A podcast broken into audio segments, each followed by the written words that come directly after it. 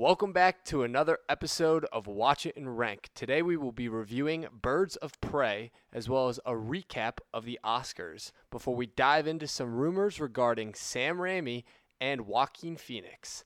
And then we will end our show with a recurring segment, Moviepocalypse. Taylor, take it away, my friend.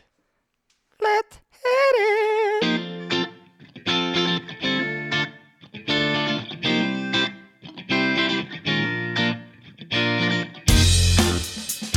Okay.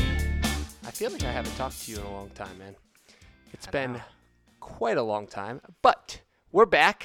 It is actually Tuesday as opposed to our normal Sunday routine uh, due to some traveling arrangements, but this is perfect timing. So now we can talk about the Oscars and not have to wait a whole week. And I don't even know if you watched the show, did you? No, I was dead.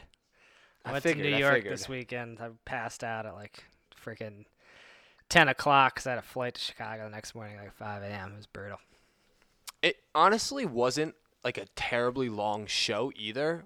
At least it didn't feel like it. But um, tell me about tell me about your trip to New York because I heard you saw Jerry Seinfeld himself, and what was that like? It was pretty freaking dope. So super jacked up about it. We got there. We show up. We go to the Beacon Theater. It's like this like super historic theater in New York. It's like right in the heart of Manhattan. So we get in there. His opener comes on. His opener's like just okay. Then Jerry comes on. As they usually are. Yeah, yeah. I mean, he was just fine. I mean, I've been to some comedy shows where the opener's actually better than the main act, but Jerry was good. I mean, he was all right. He was. He's just had like a lot of very dated references and you Yeah. know, the the energy was there, but he kept trying to do his like typical Jerry Seinfeld, like, "What do you mean?" like that. You know, Yeah. super high pitched voice, but it kept like cracking.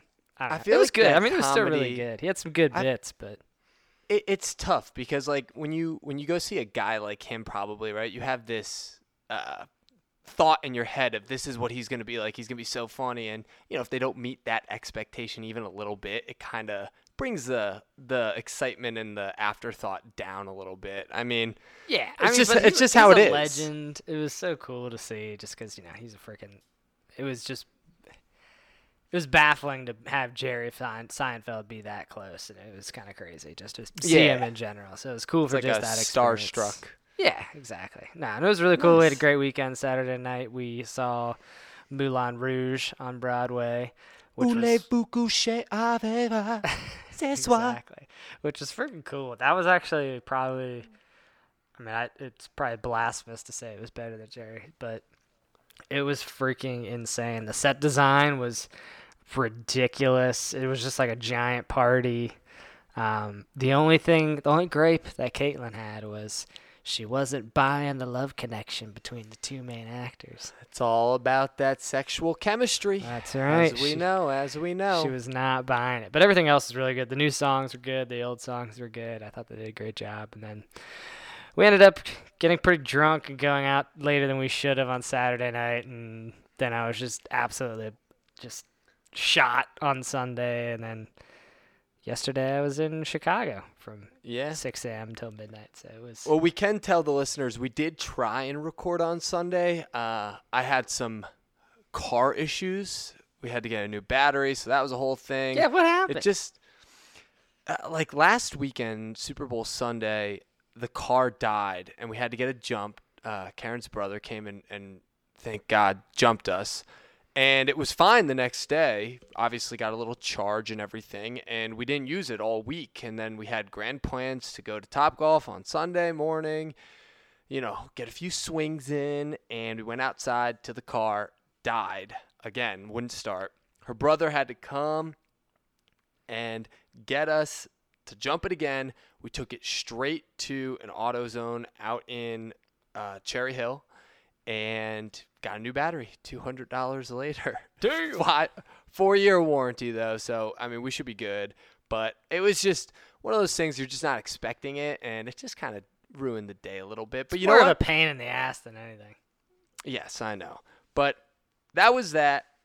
It was a great rest of the day filled with a pretty great Oscars. I, I, I would say the ratings were terrible, but I thought the show itself was pretty good. Oh, really? The ratings were bad. Worst ever. Jesus God! I told Well, you, especially- man. I told you it's they need to because- spice it up.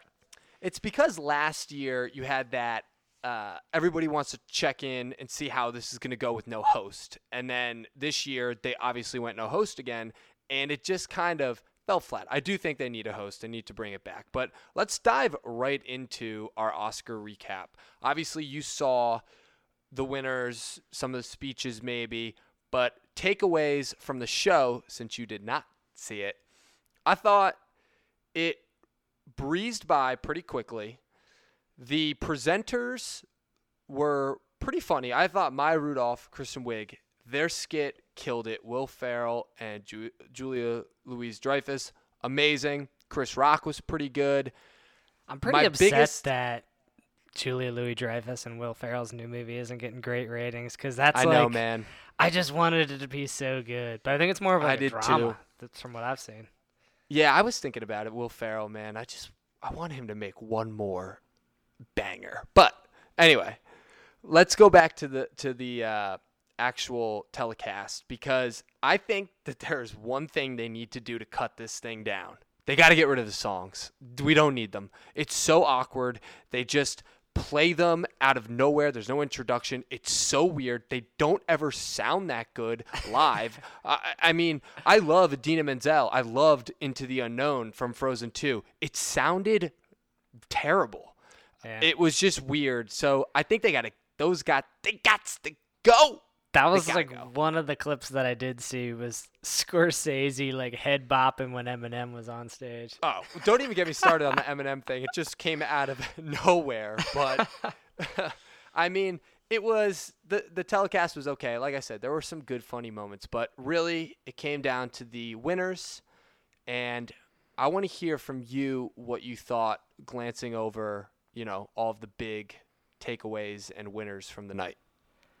I mean, the only thing that I really cared about was our boy Bong Joon winning for Parasite for Best Picture, which it did, which is friggin' amazing. not only best picture man he took home four and his speeches every time with that translator were just so funny because at the end he'd be like i'm going to drink until tomorrow now Nice. it was really good and his his speech for uh, best director was absolutely incredible because he uh, brought in a quote that scorsese said he thanked quentin tarantino for always promoting his films and Todd Phillips, Sam Mendes. He he was very gracious and it was really really nice to see especially like there was a lot of inclusion it felt like even though there was also a lot of shade being thrown at the lack of diversity in some of the awards but you know that's neither here nor there Eh, this was all about parasite year. Exactly. This was all about Parasite. I am shocked, not shocked because I didn't like it, but 1917 overlooked completely. I mean, hey, you you It was a it, gimmick. You called was it. was a gimmick. Yeah, you I said know. it was Oscar bait, and it wasn't quite there. So I think I guess it looks like the uh, old heads of the Academy agreed. Yeah, and I, I think one other notable was Joaquin Phoenix's speech was just out there. I mean, we were talking about milk and cows. It started off on a line and then just went into seven different directions and I just didn't know what to think after it was over. Dude, that guy is a legitimate psycho. He's just so insane. Yeah, it was it was pretty strange. There were really no other big surprises in my opinion other than Parasite taking home everything. Oh, I will throw out uh, seeing Taika win for best adapted screenplay for Jojo Rabbit was a huge huge uh, part of the night and you could see a funny man up on stage being so emotional. He he couldn't believe that he won. So that was a really really memorable moment of the night. Yeah, I mean, I'm glad Joaquin won too, just because even though he is such a weirdo, that was the best performance of the year. I think we all agreed. I then- totally agree. Yeah, for Taika to get an Oscar, man, like what isn't he capable of now? He's fully entrenched in the mouse house with the big wigs at Disney for doing all the Marvel movies. He's a hit in the indie community with all of his Into the Shadows and Hunt for the Wilderpeople. And now he's adapting these like dramatic screenplays and winning Oscars. Like this dude is freaking on fire. He's the hottest hottest director in Hollywood for sure. But other than that, I don't think there's too many notable things that happened. Nothing out of the ordinary of a typical award ceremony. So, I mean, Yeah. that's it. Kind of boring, I guess, but you know, I'm glad Ford versus it. Ferrari won Best Film Editing. That You know what? Cool. Ford versus Ferrari took home a few of the technical awards. Yeah, and I, sound. will say, Like we talked about. Remember when we reviewed I want to Ford talk vs about Ferrari? one thing. Yes, but I want to talk about one one big thing is how does 1917 win best visual effects? I just don't get it. I get that there's visual effects in there in terms of the editing of of the one shot, but are you serious? Are Yeah. you serious? There is nothing. Well, I There's- don't know. There were some. There's no CGI. There's no like. Vi- there's no VFX. That's what I'm yeah, saying. If anything, Maybe it should have been like cinematography. It did, and it and it won cinematography. So, you know, I don't know. I that one baffled me, especially given you've got things like Star Wars up for grabs, Avengers Endgame was up for grabs with the incredible motion capture work. I just don't know how that 1917 Oscar bait, you know, took home that that award. But that's that's our Oscar recap. You got any closing remarks? Mm, Laura Dern winning Marriage Story. I wasn't all about that either, just because I told you that character's been played a billion times, and it's not hard to play like a bitchy lawyer. So I wasn't super pumped about that. her speech was pretty good. Uh, she thanked her parents, pretty nice. But yeah, it you know I would have liked to see ScarJo win, but I did do an Oscar pool for Karen at work, and we went seven for seven in the big categories. Took home top prize. So I'd like to toot my own horn. If you could insert a sound clip of a honk honk, that would be very nice. So with that, let's segue over to movie news. Okay, only two stories this week. Nothing too crazy, especially given that everything is really just surrounding Oscar recaps and whatnot. But I know you will be super excited to talk about these big budget blockbusters potential. So, oh, first Oh, story. First story Sam Raimi is in talks. I think it's pretty much all but confirmed. But he will be replacing Scott Derrickson for Doctor Strange 2 in the Multiverse of Madness. What are your quick takeaways about that? So Sam Raimi known for darker, more horror-like movies, right? So I think it's perfect because we were worried that they were getting away from Scott Derrickson and getting away from that horror tone, but it sounds like they're still keeping that feel and tone in play, which is awesome and what I wanted to see. So, you know, really if anybody is going to be pulled into the Avengers universe, you just kind of have to have a certain feel and kind of know what they're capable of. And I think him and his background in horror and the Feige mindset behind it, I think it's to be freaking awesome, dude. I mean, Doctor Strange is like one or two, top one or two Avenger for me. I know that's one of your favorite movies just because of the creativity behind it in terms of the Marvel Cinematic Universe. I actually am going to even go a step further and say this is a this is a, an awesome pickup. This is great news because Sam Raimi obviously started the whole trend of superheroes back in what 2000 with Spider-Man. Spider-Man 1 and 2 back in the day. Those are fantastic movies. Now, you know, Spider-Man 3 will will kind of forget about, but I like to think that was a lot more studio meddling. But yeah, he's got that horror sensibility to him.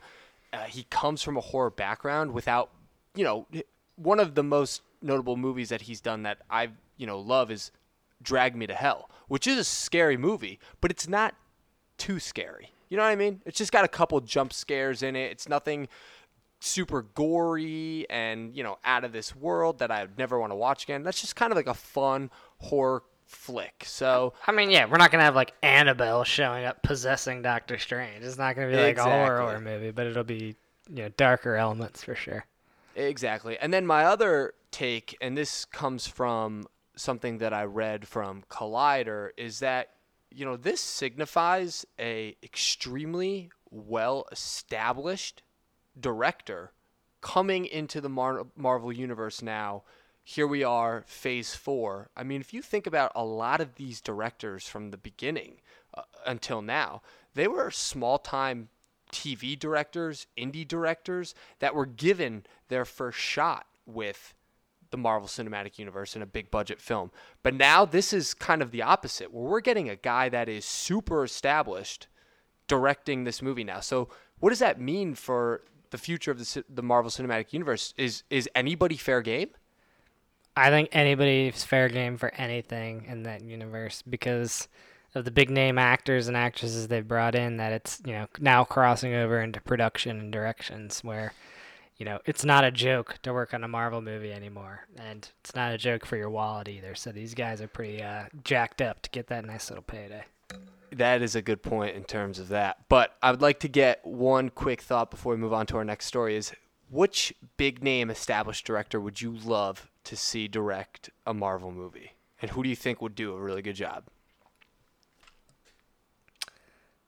Taika for like another 10 movies even though he's Well, yeah, I mean he's well, he's doing he's doing Thor uh, Love and Thunder, so you're to get him again and I'm sure he will be involved very heavily, you know, going for forward for how long? I I don't know, but See, all right, let's I think I do think that question's a little hard though because all of the directors, when you think about certain styles, like if you're thinking of like a Scorsese or a Tarantino or anything like that, like that wouldn't work for in my Well, mind. not necessarily. I, I think well, so Tarantino has been thrown around to do a Star Trek movie for a while now. I think he actually came out and said that he's not going to do it. But think about what a Tarantino Star Trek movie would have been: heavy dialogue with you know a crazy ending, but you know that's that's Tarantino's style. You're telling me that you wouldn't love especially you who loves a good story dialogue driven movie in a in a superhero movie with you know maybe not the big action set pieces but more of like a thinker superhero movie.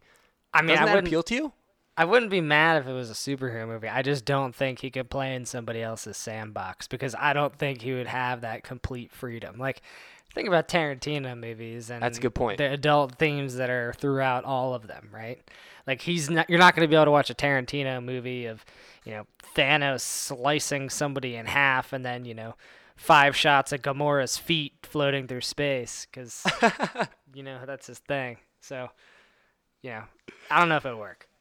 Yeah that's a that's a loaded question for sure so let's move on to our next story because this one will tie back into the oscars a little bit but I think it's the Illuminerdi is reporting that Joaquin Phoenix has been offered the role of Captain Hook in an upcoming Peter and Wendy it's called. So Peter Pan spin-off, it's more of a continuation, it's not a reimagining or a or a, you know, a, a re what I, I guess a remake. It's it's more of a reboot sequel.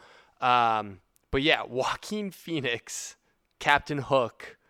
What do you what do you think about this? I mean, it's Because I'm not gonna lie, I love it.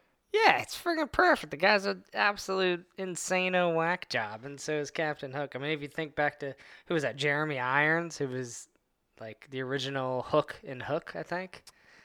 Uh, Was he? I have no idea. so. I, I just think of Jeremy Irons as Scar from The Lion King because I know he he voiced the original. But the the story goes to say that the movie is kind of a revenge story for Captain Hook, who takes Wendy's brothers John and Peter hostage and wants revenge on Peter Pan for cutting off his hand and feeding it to a crocodile. So now you're talking about Joaquin Phoenix playing a maniacal Captain Hook on a revenge plot, and you've piqued my interest even more.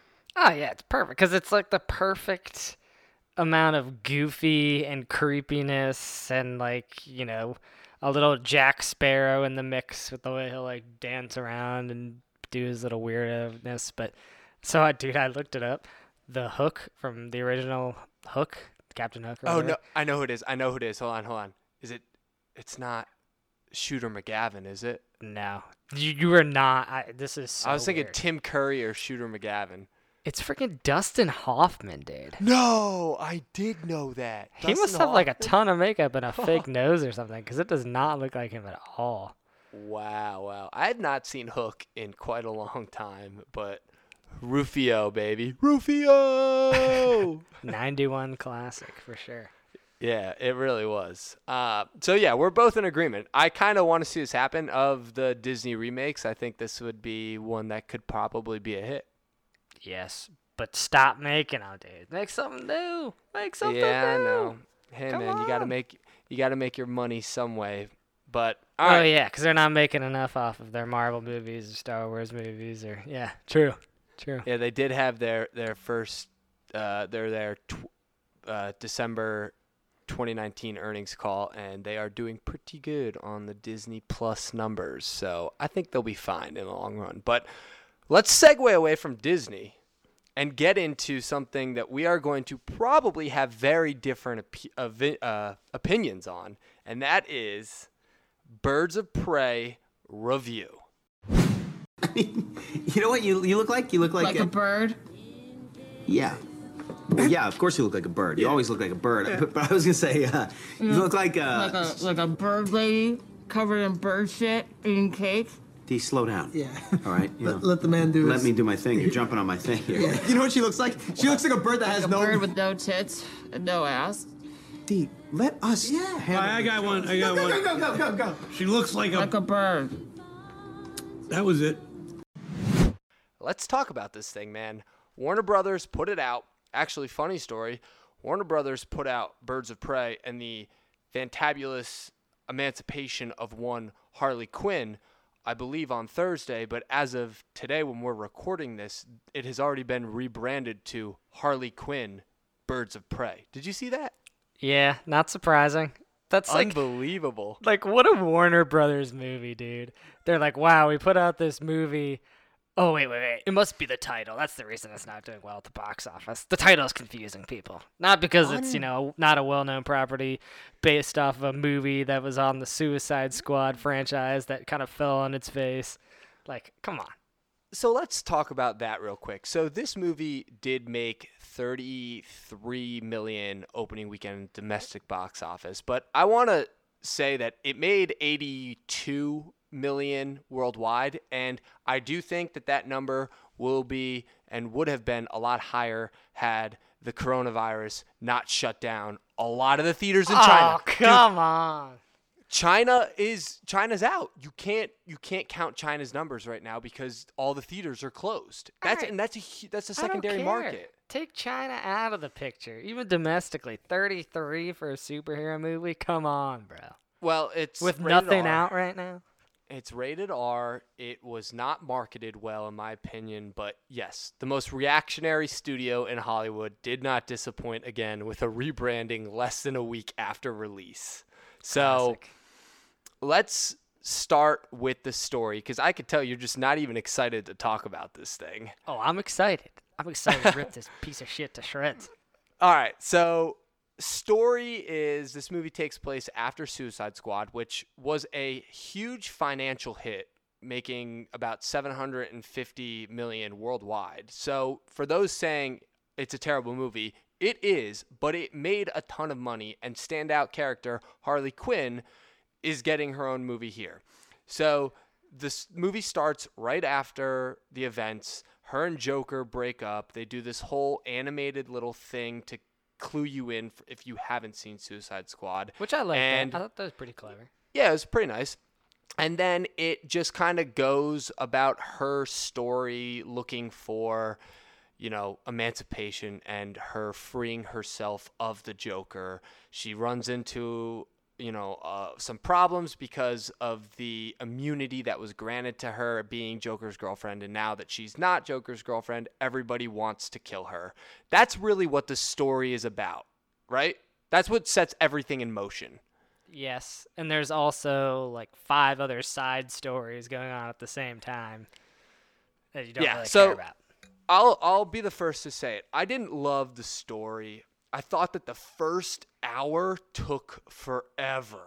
It really jumping all over the place to these different characters and not really knowing what was going on because uh, how it was going to tie together. I didn't like the way it was told with the with the Deadpool gimmick. I didn't like that. Because when you're when you see something like that and there's constant like, oh well, let's rewind. Let's look at this. Let's rewind. Let's look at this. Look at this person's story. Look at this person's story. You're expecting like a big payoff at the end when you're like, oh shit, like everything's coming together in one epic finale, and it was not that. I'll disagree there. I thought the finale was pretty good. But anyway, the story itself, it just took a while to get going and once it did, it it was, you know, it felt like it was forever within the movie. But I will say once the story did get going and everything was set in motion with this diamond that Black Mask is looking for, I thought the movie moved at a pretty good pace and I thought that the I, I wouldn't say the payoff was was good, but I enjoyed myself for sure. And I will stand out here. I loved the action sequences because they were real and there was no practical effects. There were no practical effects and they were awesome to watch. Ah, well, that all right. Let's get into the execution then, because my oh, well, real no, I Want to hear your I want to hear your story. You did do you agree pretty much with everything I just said? yeah, The story it, was just kind of whatever. well, was all it wasn't whatever. It was yeah, it was completely a mess and all over the place, and they didn't tie it up well, and yeah, I don't know. And I will say, at the end of the day, after the movie was over, it's kind of like, you know, what was the point of that? Yeah. You know? I, mean, talking about how they kept trying to like show the audience like, hey, we are like Deadpool. This isn't going to be a typical superhero movie. But then you have like Ewan McGregor with an exact quote from the movie being like, you have until midnight to find me the diamond. It's like, really, bro? Like, that's like Yeah. straight out of a freaking, you know, comic It, book. it's it's one of those things where after seeing how many DC movies since Justice League failed, where they're doing their own thing, at some point something's got to start tying together because I'm losing interest. You know what I mean? Like that's what keeps you coming back. A lot of people coming back to these Marvel movies is because there's always some through line that's connecting and building to something. But these movies now for DC, they're not doing that. And it's I think going to end up hurting them in the long run, whether or not it's okay in the short run, which it seems to have been with Aquaman, Shazam, and Wonder Woman. But I think in the long run, it's it's going to come back and bite them in the ass. Yeah, I mean, think about it. That in one movie, they tried to introduce Black Canary, Huntress, this like kid, and this cop, and like try and make you care about all of them and intertwine their stories together and make you like feel like they was coming together organically when it just wasn't. All right, so jump into execution because I know this is where you're gonna you're gonna rip it to shreds. So the action was not good. It wasn't The good. action was great, man. The action was great. That that funhouse scene at the at the end, the funhouse scene, the choreography of those set pieces were pretty awesome. All you right. can't deny that. But have you seen every single one of those set I pieces? before? disagree. I know. Every I disagree. single one. The- There's nothing unique. Like when I her watch, going around on the her going around with her rollerblades on the funhouse aspect I, I thought it was cool man i actually disagree there i think that that was pretty creative and inventive ah, like the fight. All right, so let's talk about like the fight scenes though. The fi- when you're when I'm watching like a John Wick or even like an Avengers or some movie in like the MCU or even you know something else in the DCEU. It's you know there's always something creative that pops up where you're like, oh shit, like. I haven't seen that before. I had seen every single thing before in all those action sequences. It's like, oh, okay, she's walking around with like a bat and like it's the same exact choreography you've seen a hundred times before. you know what the problem is and and we're I, as we're talking about this I'm I'm picking up on it more is you're right when you're watching Avengers movies and I hate to keep comparing it to those or other DCEU movies what what makes a superhero action scene stand out? It's their powers, right? It is what they can do. And the only person in this movie that had powers was Black Canary, and they only used her power one time. which know what I was the most cornbally, silly thing I've ever seen in my life. Like when she, oh my god, when she used her power, and I, I guess we, canary we want to stay, cry. we want to say non-spoiler, right?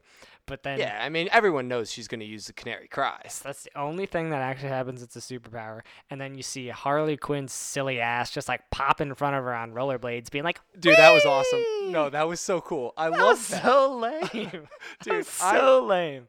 All right, so let's let's bring it back in execution wise. What did you think about some of the performances then? I felt like all of the side characters. I all right, so I like the kid. Let's go through all of them. Kid, I like Cassandra the kid. Cain, Cassandra Cain, Yeah, the who was the MacGuffin of the movie, really wasn't. You know, she was a MacGuffin. wait? We're talking about the same the little Asian girl. The, Yeah. like that's her name, Cassandra Cain. Okay, Yeah, she was. She was the plot device. yeah. So she was cool. I liked her. She was cool. She was Yeah, like funny. She was like she had really good like lines in there. She was probably the agree. funniest one in the whole movie. I liked her. The cop was like classic cop. and I know they were trying to be classic cop. That was just like fine. Rosie Perez. Wait, did you not just think she was the exact same character from Pineapple Express? She even said a line in the movie where she was like, "Oh, damn it!" And like I was thinking to myself, "Damn." She literally said that in Pineapple Express. Yeah, and it was one of those things where like they tried to do the whole movie where it's like, oh yeah, she has all those cheesy 81 80s one-liners.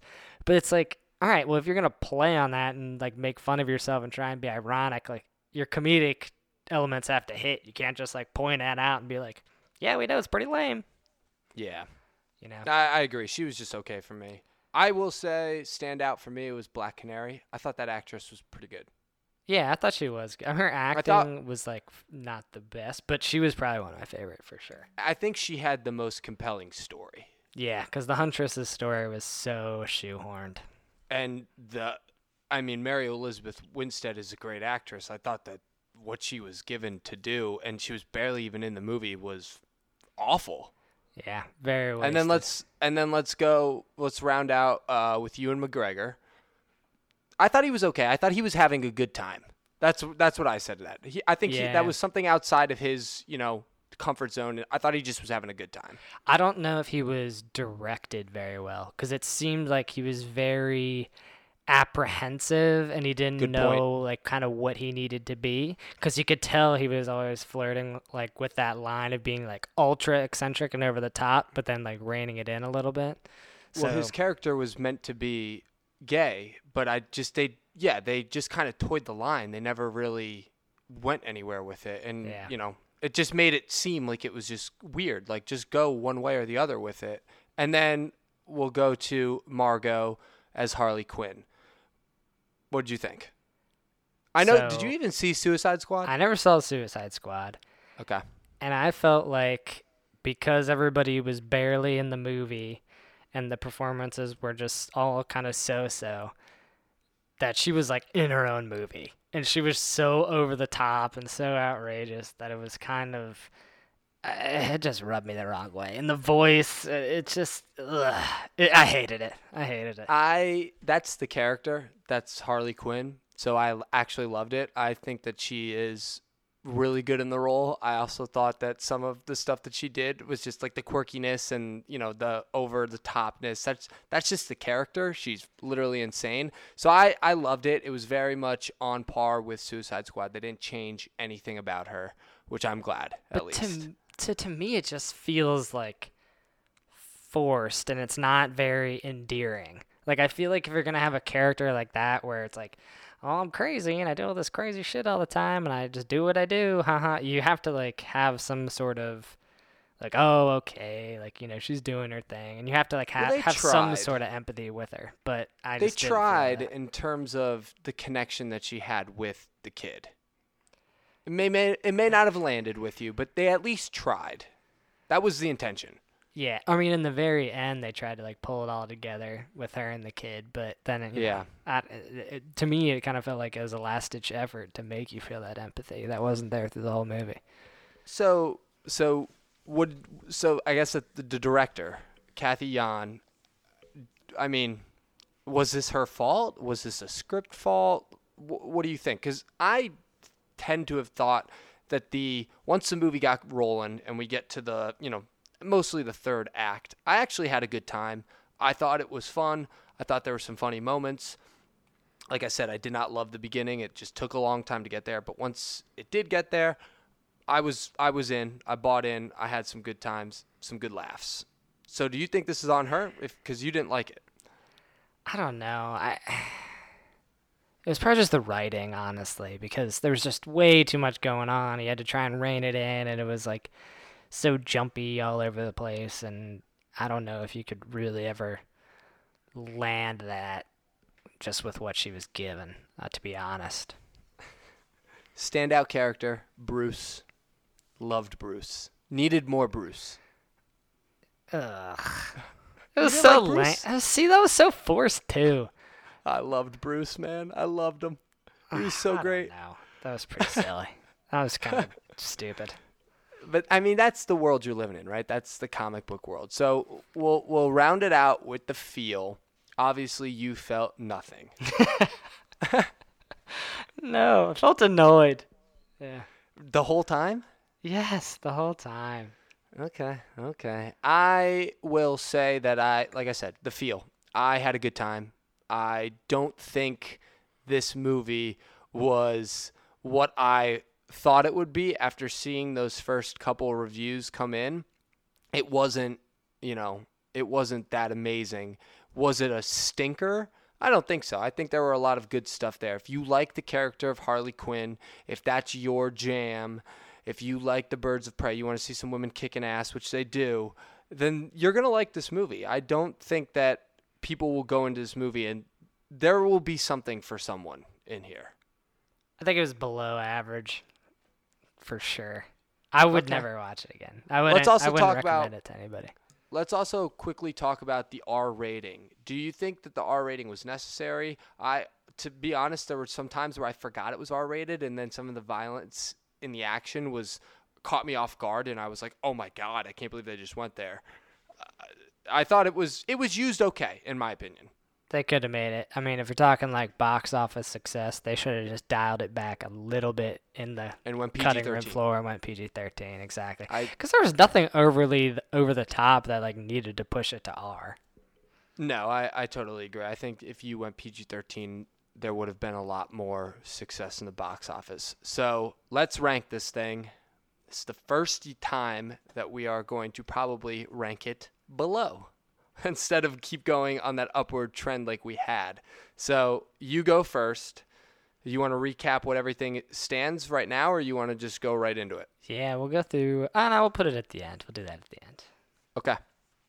Give me the number.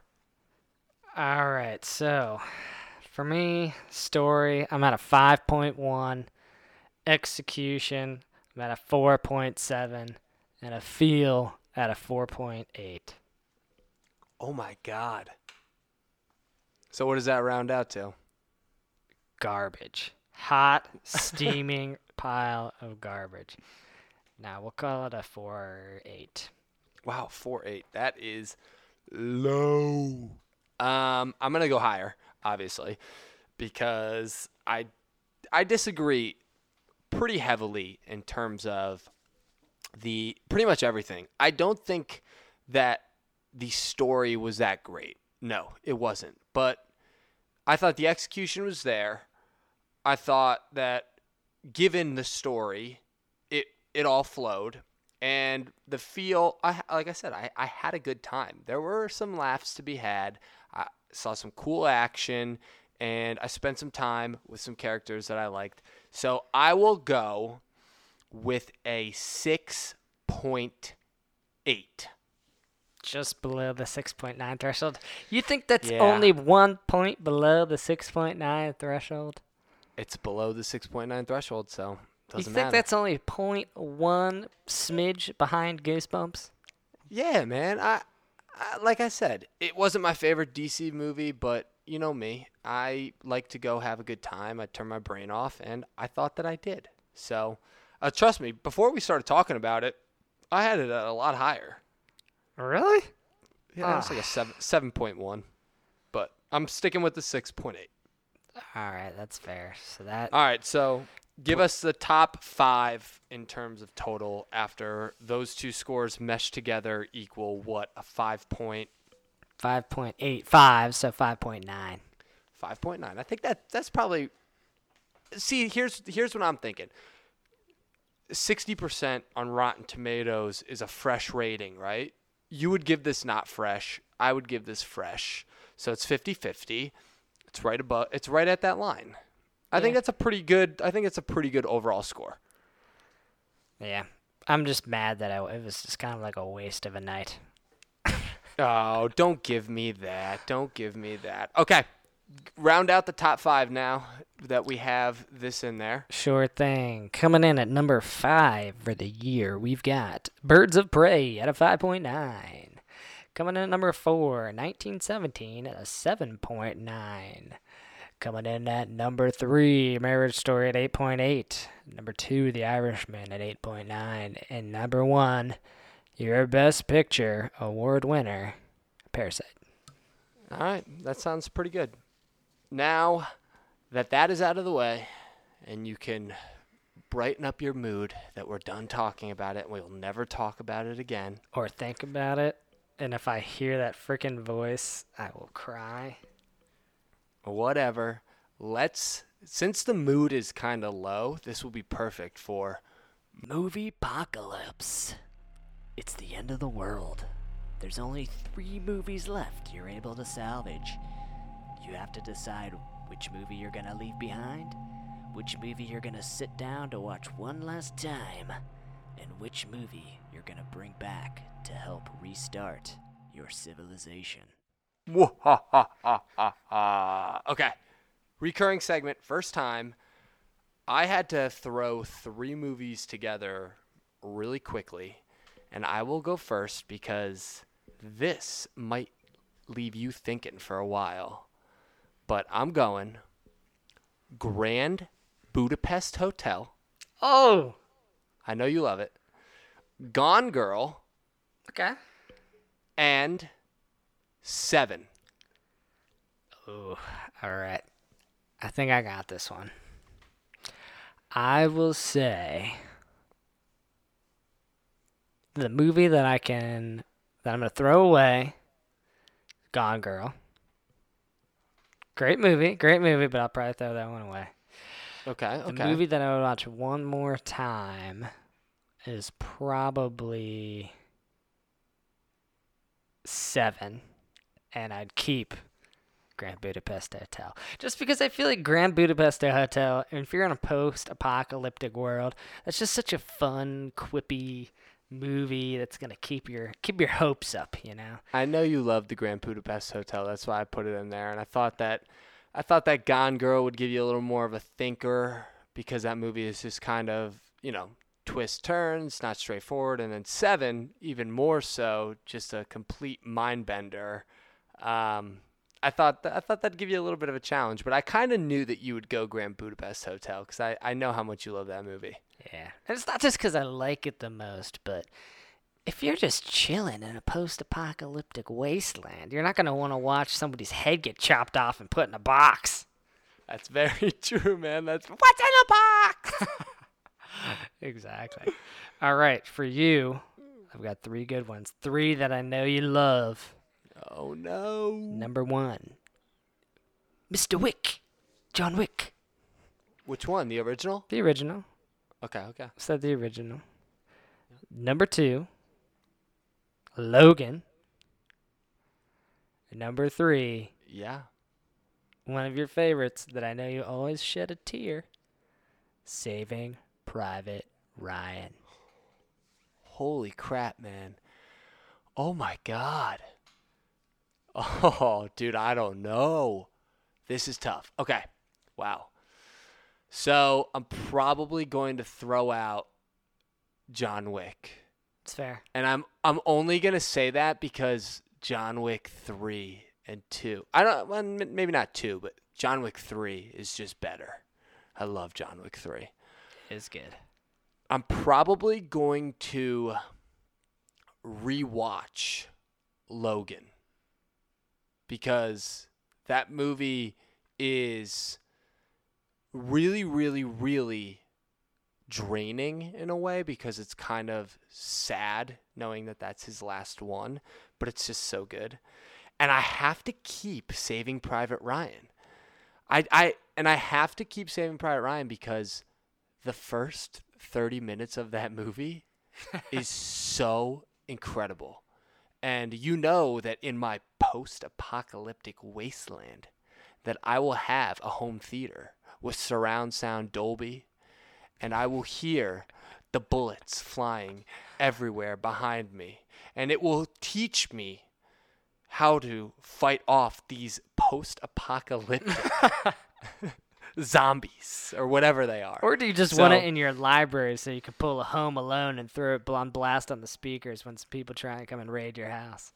That's a good point. But yeah, Saving Private Ryan. I actually haven't seen that in quite a long time. Uh, it's usually on TNT around the holidays. I don't know why I'm thinking of that, but I true. do love Saving Private Ryan. They have, like, a It lifetime fantastic. To that freaking Yeah. movie. It's insane. Yeah, yeah, yeah. So okay, wow, that was a that was really good one. I, I feel bad throwing John Wick out like that, and Mr. Wick. you know I'm I'm literally looking at all three of those movies on my on my shelf right now. I have all of them on DVD. So that is that is a tough one. I might actually rewatch Logan now that you're saying that because I haven't seen that in quite a bit. But It's another tearjerker. dude, great movie. James Mangold, Oscar winner for Ford versus Ferrari. That's right. Okay. Now we are talking about our preview for next week. Um, yeah, there's nothing coming out in theaters again. So what are we choosing? So there's only two movies coming out in theaters, and they're both kind of stinkers. The one is the Downhill movie, the Julia Louis-Dreyfus and Will Ferrell. Which Yes. I really freaking wanted to be good, but it's not gonna be good. And then for some reason, I don't know why, and I don't even know if I've seen a trailer for this, but I'm intrigued. I kind of wanted to see that Fantasy Island movie. I don't even know what that's about. I, isn't Fantasy Island a reality TV show? Yeah, I thought it was some sort of like reality TV show gone wrong or something. Like it's like a thriller horror movie or something. Interesting. I know Lucy Hale's in it. She's um some she was in that what's that show? Pretty Little Liars? Yeah. Did you see everybody on New Year's Eve like trolling the shit out of her because they're bug eyes? No. Wh- why on New Year why on New Year's Eve So she was of all like time? she was like on um on like Ryan Seacrest's New Year's Rockin' Eve or whatever. She was one of the Okay, people like okay. on the streets being like, I'm out here with all the people in Times Square, you know, doing that classic thing. But she just Yeah. like had this like crazy ass, like crazed look on her face, and she's got like, you know, her eyeballs are like the size of my fists, so it's like intense right there on TV with those like big ass lights in her face, and everybody was just like tweet storming, being like, "Oh my God, Lucy Hale's gonna haunt my nightmares. She's gonna come murder me in my sleep." Poor Lucy Hale, man. What'd she ever do to anybody? I know. I don't know. She was in this she was in this probably shitty movie Fantasy Island. No. We are going to watch the Amazon original because it just was released actually on Prime. And that is Shia LaBeouf's Honey Boy, which I'm super excited to watch because I, th- I was going to try and catch this in theaters, but I couldn't find it anywhere. Yeah. I'm like so torn on Shia because Really? Why is that? cause he's just kind of an insane person, but I feel like this movie's going to be kind of like make or break for me.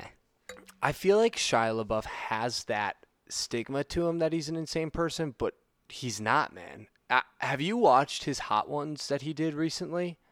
He's actually very, very normal and has this negative buzz around him from maybe some decisions that he made a long time ago. But he's really kind of atoned for all of that, and he seems like a really good guy. And I don't know if you saw Peanut Butter Falcon, um, which was him and a person with Down syndrome who they actually presented at the Oscars. they have this movie together and their chemistry is absolutely incredible. He has just been uh, on the up and up for me. So I am super excited to see this movie because it's actually supposedly loosely based off of his life, right? Yeah, well, it's like about his upbringing and childhood as like a child star and like the pressure that his parents put on him. I don't know, which we've seen a million times before, but it's going to be very unique and I feel like more real. Do you think they name drop Even Stevens? Oh, for sure. Uh, no, they can't. I don't know if There's they no will. uh, yeah, I don't know if they'll be able to. But that's got to be. What, I mean, that's what the movie's about. I, I have seen a trailer where he's like in, he's shooting Even Stevens, or the kid is anyway. But yeah, I'm super excited because I've actually rewatched some Even Stevens when Disney Plus first came out, Yeah. and d- that show was hilarious. Yeah, we watched a couple lips too, actually. I yeah, mean, it's like obviously it doesn't hold up to what you remember, and it's like super insane, but it's pretty well done for like a you know early two thousands Disney show. favorite Even Stevens song. We went to the moon in 1969. We'll take it out. In 1970, but not a, a year later. All right, that is it. Thank you for coming back for another episode of Watch It Rank. Follow us on Twitter at Watch It and Rank, and on Instagram Watch It underscore Rank. We post new content every day.